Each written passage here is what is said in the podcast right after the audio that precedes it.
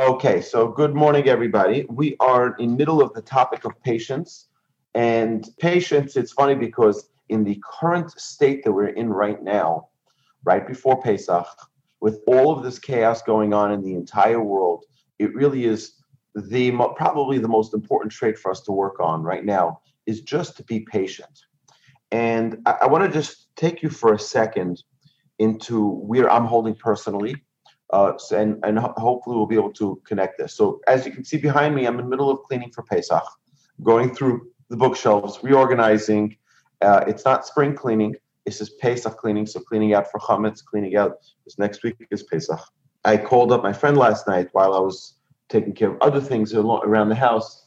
And my friend is a uh, Hatzalah member. He's Hatzalah. Hatzalah, for those of you who don't know, is the volunteer ambulance service. Uh, we have it here in Houston.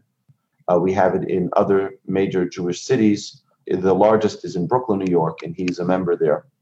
And he takes calls all the time, 24 7. And I called him last night and he said to me, I, I can't talk. I really can't talk. I said, Is everything okay? He says, Everything's okay.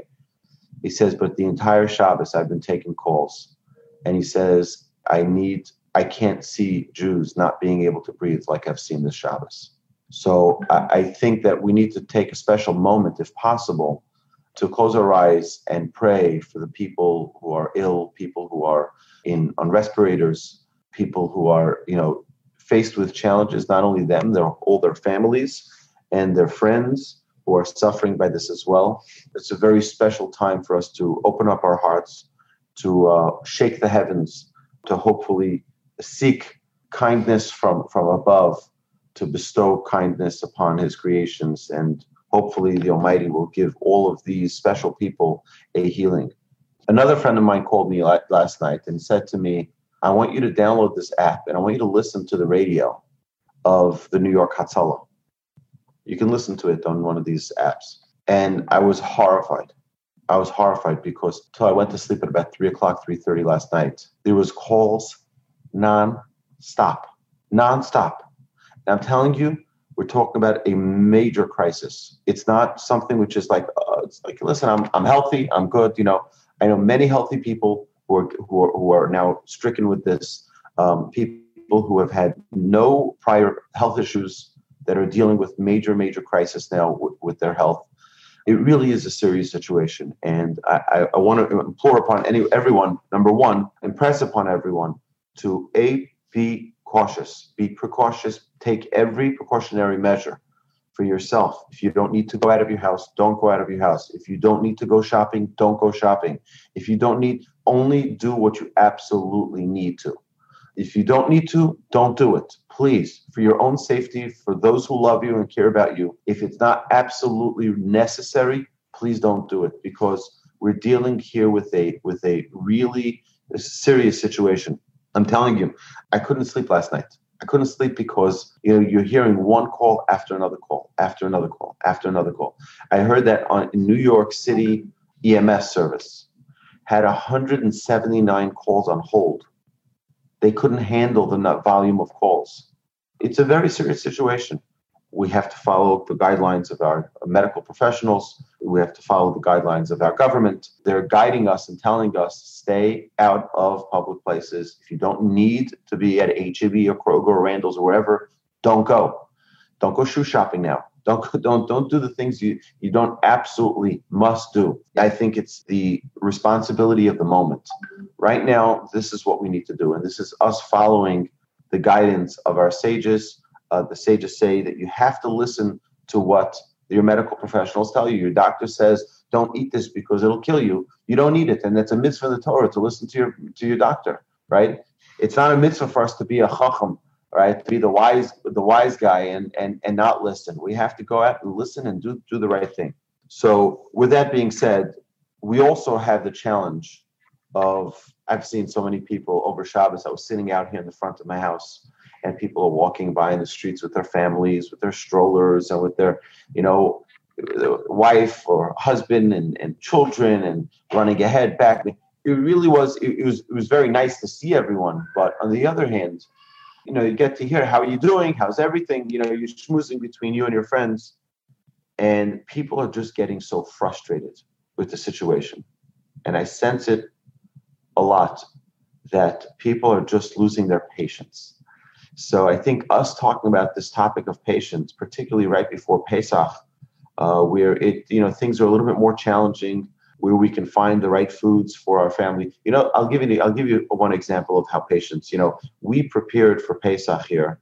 Uh, we planned we needed to order the matzah, uh, the hand matzah, for our guests and us two months ago, way before coronavirus was a thing. And we ordered, we were supposed to have 22 people coming in from New York and Florida.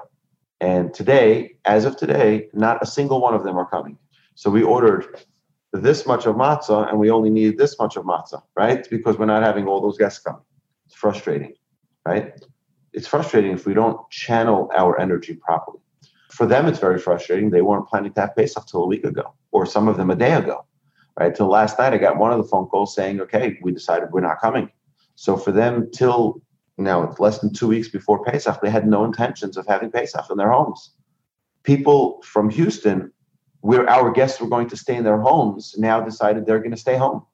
So that's frustrating for them because they weren't either planning to stay in Houston for Pesach. They're planning to go visit their family in New York, New Jersey, wherever. And now all of their plans turned over. It's frustration, lack of patience comes from a situation where we feel like we should be in control and we're not in control. We feel like we should have things all uh, in our hands and we should know exactly who, what, where, when, how, and this is the way things should go. And they don't go that way. That's when frustration that's when patience is required. We can get angry when things don't go our way. If you think of most instances when people get angry, why do they get angry? They get angry because things don't go my way.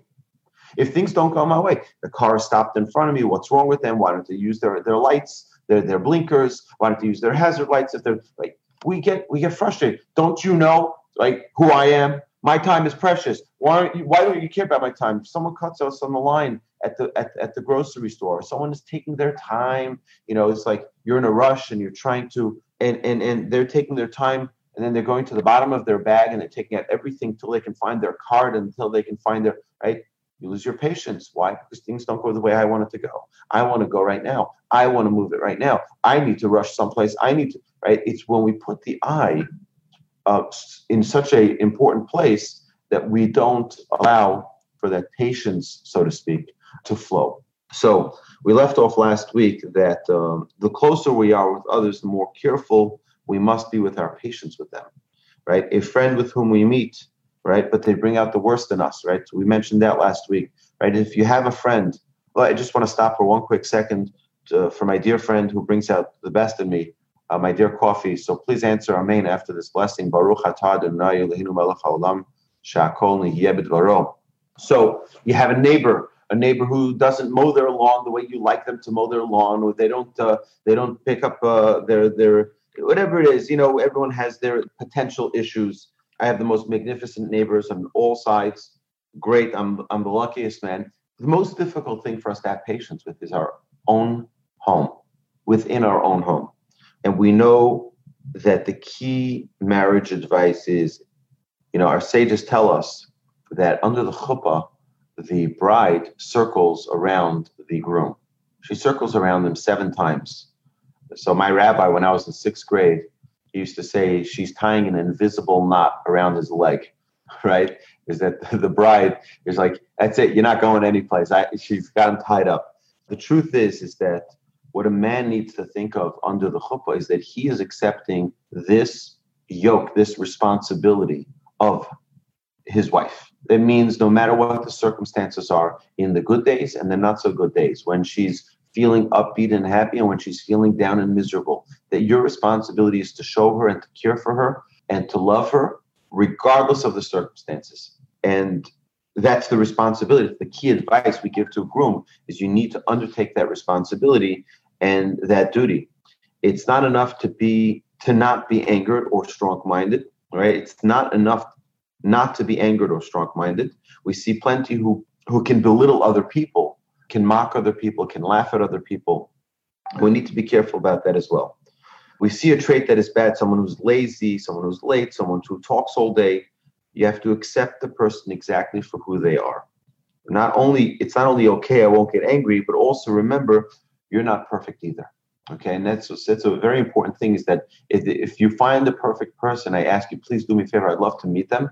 I've yet to meet the perfect person. Everyone faces a challenge. Everyone has the challenges they deal with, and the fact that we are frustrated with someone else, uh, it's very interesting.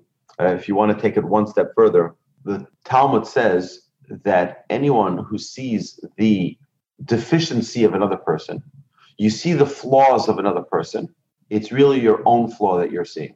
So when you see someone who is uh, not being honest about something, perhaps it's your own dishonesty that's bothering you. And people have a difficult time with, with, with accepting this. It's not always, oh, what do you mean, me? What are you talking about, right? But the, the truth is, is that that's, that's the reality of how the world is. I'll give you an example. How many times do we see someone do something wrong? It really doesn't bother us. It doesn't bother me at all. Right? There are only some things that we'll see in other people that bother us. Sometimes we can see something someone else does, which is not the proper thing to do, but it still doesn't bother us. Right? Why do certain things trigger us, certain things don't? Because it hits us in our nerve of our own deficiency. One, it hits us in an area where we're feeling our own flaw. And that's why it touches that nerve and it like tickles us. It makes it makes us uncomfortable, and we say, "Oh, one second, look at this this uh, this imperfection that we see in this other person." Now, again, be very careful about not judging other people, and that's the goal here: is to learn to accept the differences, to learn to accept the the the deficiencies of another person, whatever they may be. Now, we have to also remember that anything worthwhile takes time. There is nothing that is worthwhile acquiring, no trait that's worthwhile acquiring, that just comes to you like that. It takes time to acquire positive traits. It takes time for a person to perfect his traits. And we have to recognize that and appreciate that it doesn't just happen. It doesn't just happen. So, education of our children requires endless patience any parent will tell you the number one key to raising happy, successful, balanced, normal children is to have patience. We need to have patience. The statement, maybe King David or King Solomon, the ways of the Torah is all pleasantness, pleasantness. And it needs to be pleasant. And everything that Torah leads us to is way of peace, right? We need to be pleasant people if we want to acquire Torah. With punishments, we cannot educate.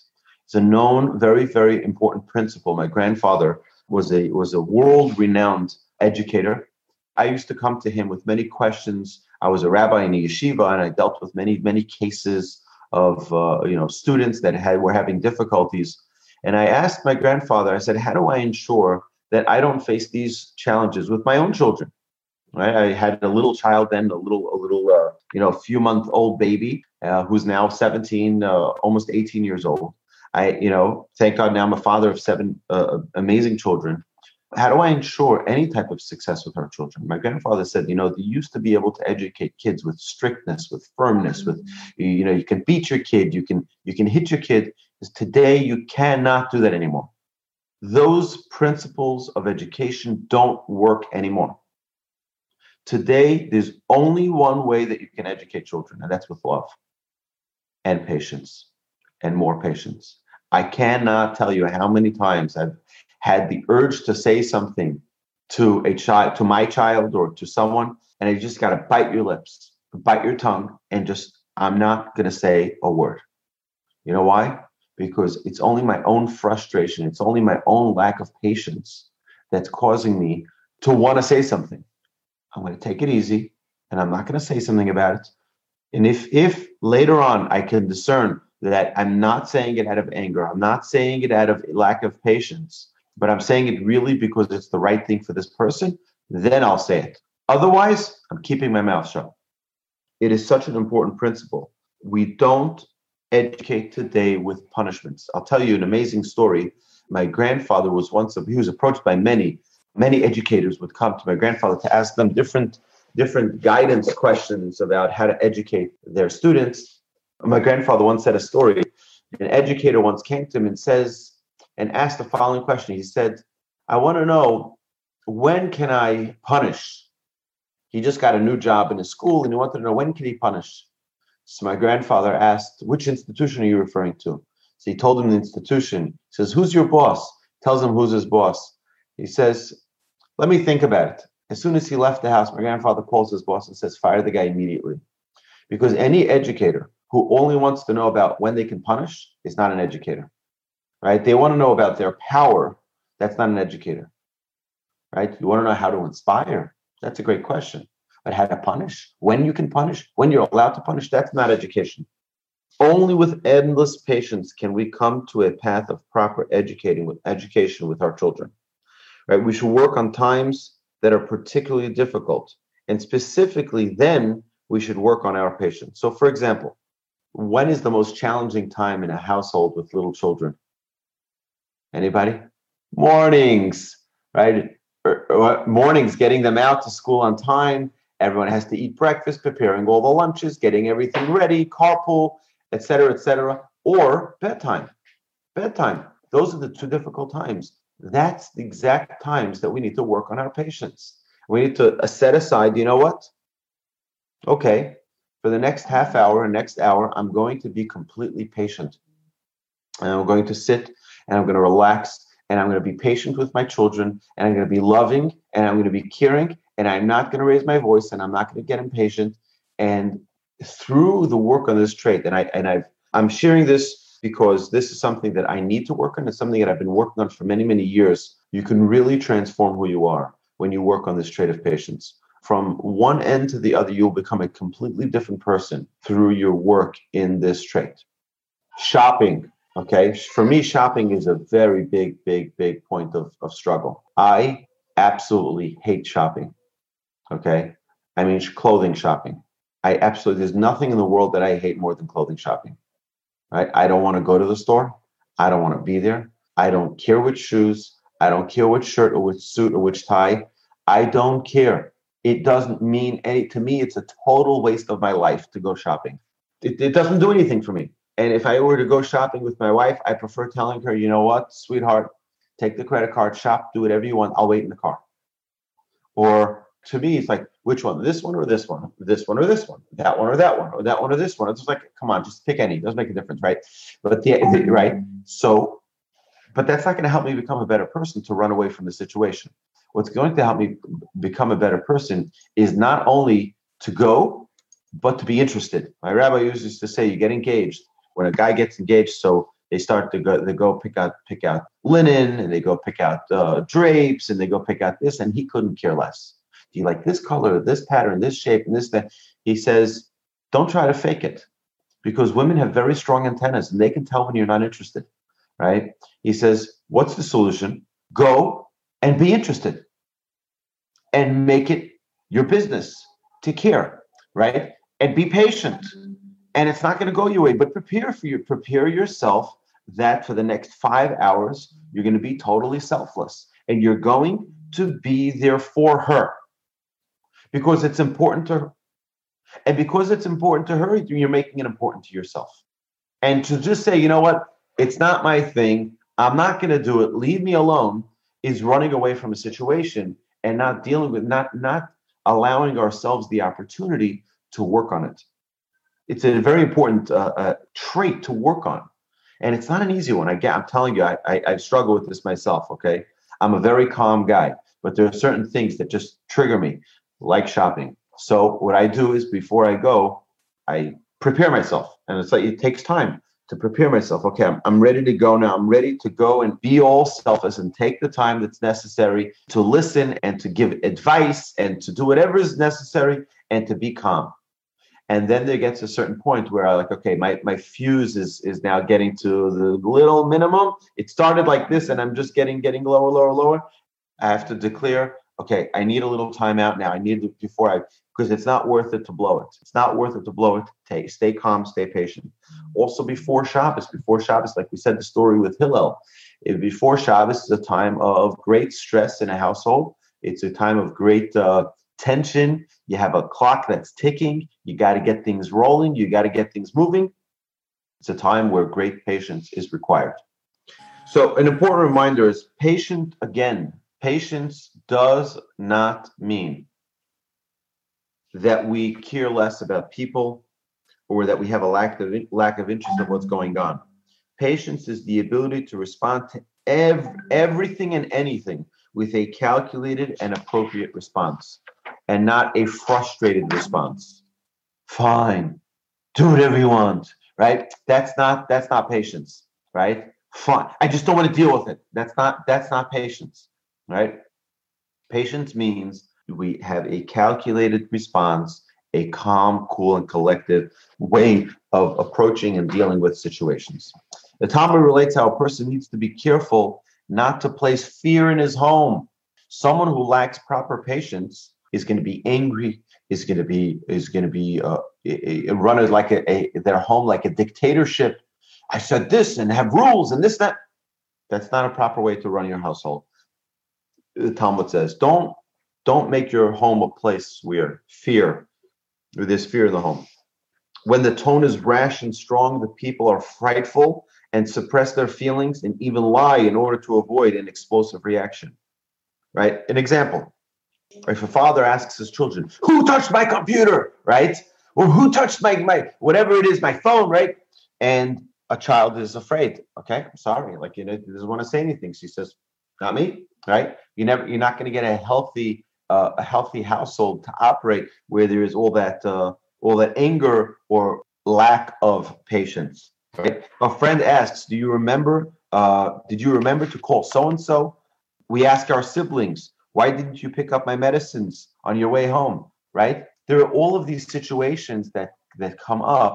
We have to know how to deal with these situations, whether we're on the on the uh, well, we feel a certain way and we're expressing it to someone else, or whether or not we are on the receiving end of someone being uh, frustrated. These questions could also be asked in a calmer fashion that will bring about less of a friction and possibly save from a catastrophic response. So we all are in situations in our lives where we could be in control uh, at times of how we respond to things. And we need to be cautious. We need to be careful.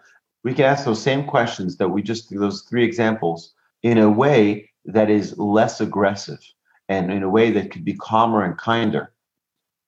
98%, 90, 99.9% of humanity isn't as honest as you are and don't recognize that they may have such a impression that they give off. So most people are walking around thinking i'm i'm just perfect and i'm just great and everything is fine. And you have to get over things and you have to stop you know not realizing that now the fact that you even identify that this may be something gives you already a tool in your hand that can help change that. The fact that you even know it, I'll give you an example. There are people who have a bad temper. But if you go and ask them, tell me, I'm just on as, as friends, okay? Tell me, why do you have such a bad temper? Me? Temper? What are you talking about? Right? And they start, right? They don't even realize that they have that temper. Nine out of 10 people, or 9.9 out of 10 people, don't even realize that they have the deficiencies or the flaws that they have. Now, if a person were to come to the Mussar classes and identify these things, which is why we learn about all these different traits, is so that one can identify them. If a person would only stop and recognize, you know what, I'm not so patient. I need to work on it, or I come off short, or I come off right. Then now we have the tools to work with it. So now I can calculate. Okay, you know what? When I respond, I'm going to be a little bit use kinder words, find and prepare phrases that we can use that are kinder and gentler. It's a great thing if a person were to have a, a mentor or someone they can work with. It's very interesting because this brings up a whole new topic, uh, which we're going to get to, of what's called Ha'arat Panim. Ha'arat Panim is countenance, is to show a, a glow, a shine, a smile, uh, to every person we meet and to greet every person with kindness and and in, in our in our again in in our face. So it, it's a big topic. It's one that we'll get to. We're going to get to it in, in, in a couple of weeks. Hopefully we'll get to that topic. I think it's very important for us to uh, to recognize that the fact that we may have a, a deficiency in a specific area is not a terrible thing. It means you're human. Okay? It means you're human. That, that's what it means. Okay? Now, how do we deal with it? God created every single one of us with a multitude of traits. Some are good and some are not so good. And we have to try to identify what those traits are so that we can now take the good ones, make them great, and take the bad ones and make them good, right? And and improve them. And that's that's that's a very, very healthy state to be in spiritually to identify what those are. Now, how exactly we'll deal with each trait, there's there's a way to deal with it, and that's that's that's part of the journey here. But write it down in your notebook if that's one of the things that you feel that needs to be uh, identified and to worked on worked on and clarified. That's a great stage to be at in Musar study. These questions could also every situation, every single situation. You know, one of the great skills that they don't teach you in rabbinic school is how to. It's called deflect. Okay, let me give you an example of what it means to deflect. So there was once a, a conference, a, a, a lecture given between two leading rabbis two very, very prominent rabbis. This is what's told. It's a tale that's told. One of them was more of like a scientist, brilliant mind, big philosopher, very intelligent person. Another one is more of a humorous, not a comedian type, but a very entertaining rabbi. So over the course of this whole lecture that they were giving side by side, someone asked a question and they wanted to know why a hot plate is considered fire on Shabbat.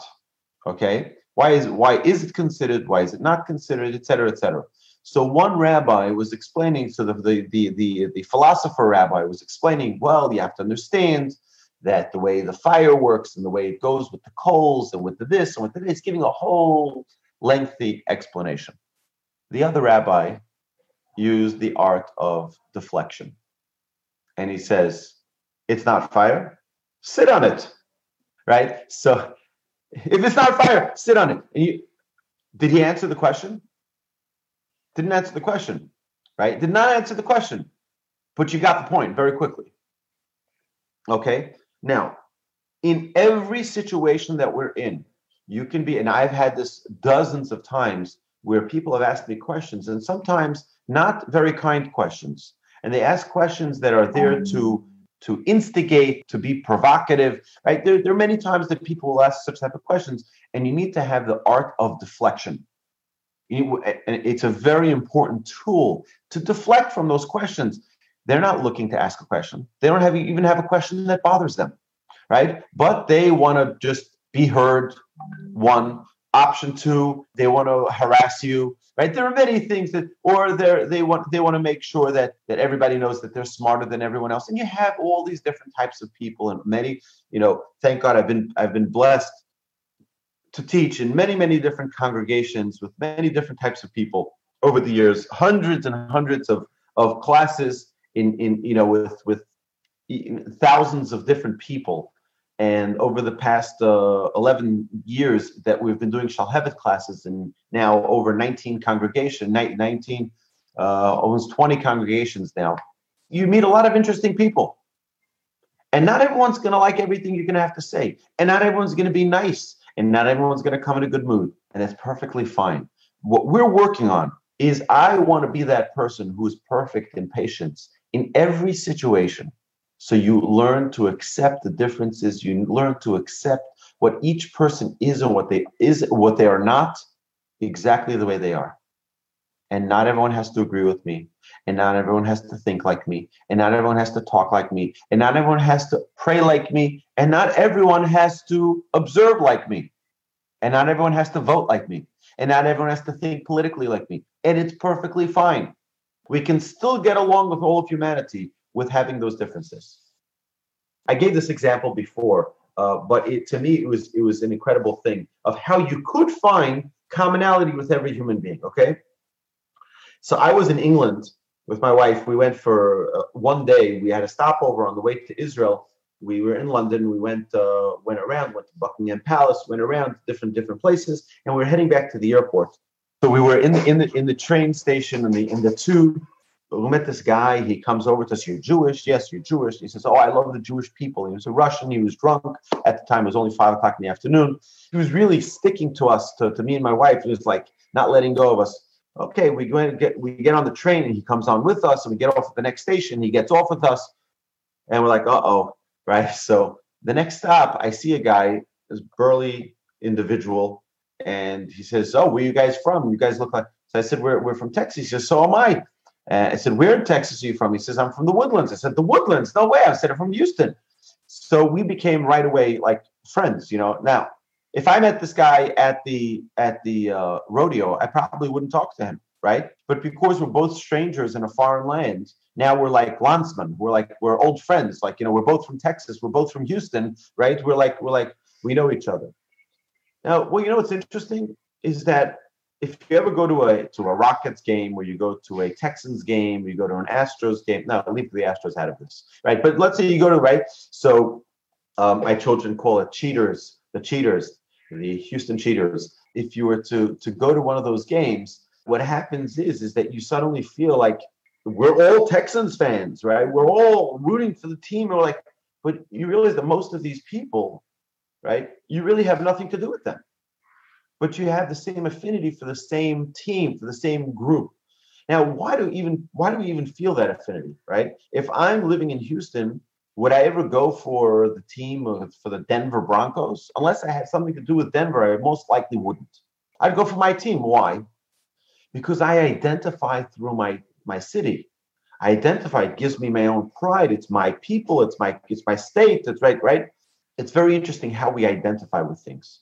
But now think of it like this: when we have the the Olympics, we go for the USA, USA, USA. Right? We go for our for for what we feel is, is right. But imagine now if the world, if you were st- stuck in a jungle and you met someone from a different country, and now it's sort of the wild animals versus humanity. You suddenly have an affinity with this human being. We need to realize that if a person is uh, putting things into perspective, it gets much easier, right? If you take the person who's frustrating you, you realize this person if I was stuck in Ireland and they knew that I was also from Houston, they'd come save me. They'd come help me, right? Suddenly I have a different appreciation for this person. So if we just realign our perspective, it can change everything. Suddenly there's an affinity for this person. This is the same person who cut the line in front of me in the grocery store. It's okay. Suddenly, right? So again, it's all a matter of perspective. Patience is a branch of humility, okay? And it also brings about peacefulness and tranquility. The Rambam stresses the importance of speaking in a Ramban uh, stresses the importance of speaking in a soft tone at all times. Whenever you have the ability, speak in a soft tone. Why? Because we're influenced by the way by the words that we use. We're influenced by the tone that we use. If we use a, a, a cool, calm, and collective tone, you know what happens? We are cool, calm, and collective. If we use a harsh tone, we become harsh. We become, uh, you know, forceful, and we become okay. Okay, so to summarize thus far, step one we said is to accept differences. Step two is maintain calm, like before, even after differences surface. Number three, be patient with ourselves in all our endeavors and remember that we aren't expected to do more than we are capable of. Number four is patience in our home with our spouse and our children, the people we're close with. And number five, practice speaking softly, even when critiquing or reprimanding someone. You have the ability to help someone else grow. What we need to do is talk calmly and patiently with them. Don't be abrasive and don't be rough and tough. Find a way to speak in a in a calm and pleasant way. Okay, so we're we're we're going to end here with the following. Okay, patience when dealing with public service is going to be the next topic we're going to discuss. As a rabbi, I can tell you that the majority of what people in public service do is not only not recognized, but it's not appreciated by the majority of people. You go out of your way to help people, you go out of your way to support people, to do whatever is, is required. And the number one trait that's required is maintaining patience and calm, even in exceptionally odd and difficult times. And avoiding anger is really a key. Okay, so there's there's a lot more to talk about. All right, so you know we'll we'll continue this next week. It's a whole new area of really focusing. I think that this is a very important piece that we just talked about today is getting to understand the world that we're living in, the reality of our lives. Each one of us is filled with challenges that will come. I'll tell you a story I remember from probably the past probably eight and nine years ago in one of the synagogues we were doing this this topic and the week before we started this topic a woman said to me oh rabbi what's the topic next week? So i said we're going to be talking about patience. She says ah i'm such a patient person. I don't think i need to work on this trait i don't think i come. I said you know what? Maybe we're going to talk about an aspect of patience that you didn't really know was patience. You might want to participate. Okay so she came the next week and she left the following week all right? She comes to class and she says, I need to apologize publicly. She said, I said arrogantly that I was patient, patient two weeks ago. And I didn't realize how impatient I really was because after coming to the first class on patience, she said, I realized that as I was pulling out of the driveway of the synagogue, I was honking at the car in front of me, move it already, let's go. And I'm like, whoa, whoa, whoa, one second. I always do this, and I never realized that that's a lack of patience. I can just take it easy. And many times we don't realize that the things that go on in our lives on a regular basis perhaps are not portraying the greatest level of patience. So, if we can look and take a, a, close look at the things that are going on around our days and think of whether or not they are uh, properly in the realm of patience the way they should be. Hashem should bless us all to have success in seeing these things. As someone who myself I identify as someone who's punctually challenged, there is a very different mindset uh, between the people who are punctually challenged and the recipients of that. All right. For example, I like to put into 24 hours 36 hours of work, right? I, I just like to cram it all in and you know what? It's sometimes it's going to cost me maybe not leaving early enough because I'm just finishing up that last project and running on to the next project and really, you know, doing so many things. And I sometimes think my father and I always had this argument whether or not time is flexible or not. I always tell my father, "What do you mean time is flexible?" My father's like, "What are you talking about? Time is not flexible, right?" I'm like, "But you can, you know, it's an argument for another time, but I don't see when I'm late that I'm disrespecting other people, but other people may feel that me being late is disrespecting their time. Right. And that's always, it's by the way, I have several books on this because it's a big, big topic, a lot of work that needs to happen on working on, on being punctual and uh, on time. It's a lot, it's not an easy thing. I've been literally, I've been working on this for years, years. This has been the top of my list. I've gotten a lot better, but still not close to perfect. It's a big challenge because to me, if I have a meeting at, at, at one o'clock, so when do I have to leave for that meeting? At one o'clock. I have till one o'clock to get right.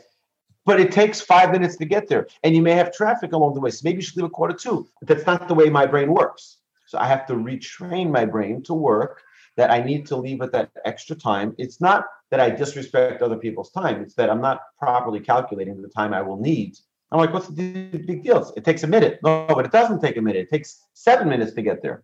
So you understand that it's, it's a very, it's not that they disrespect you at all. It's that the way in which they calculate time, like myself, is very different.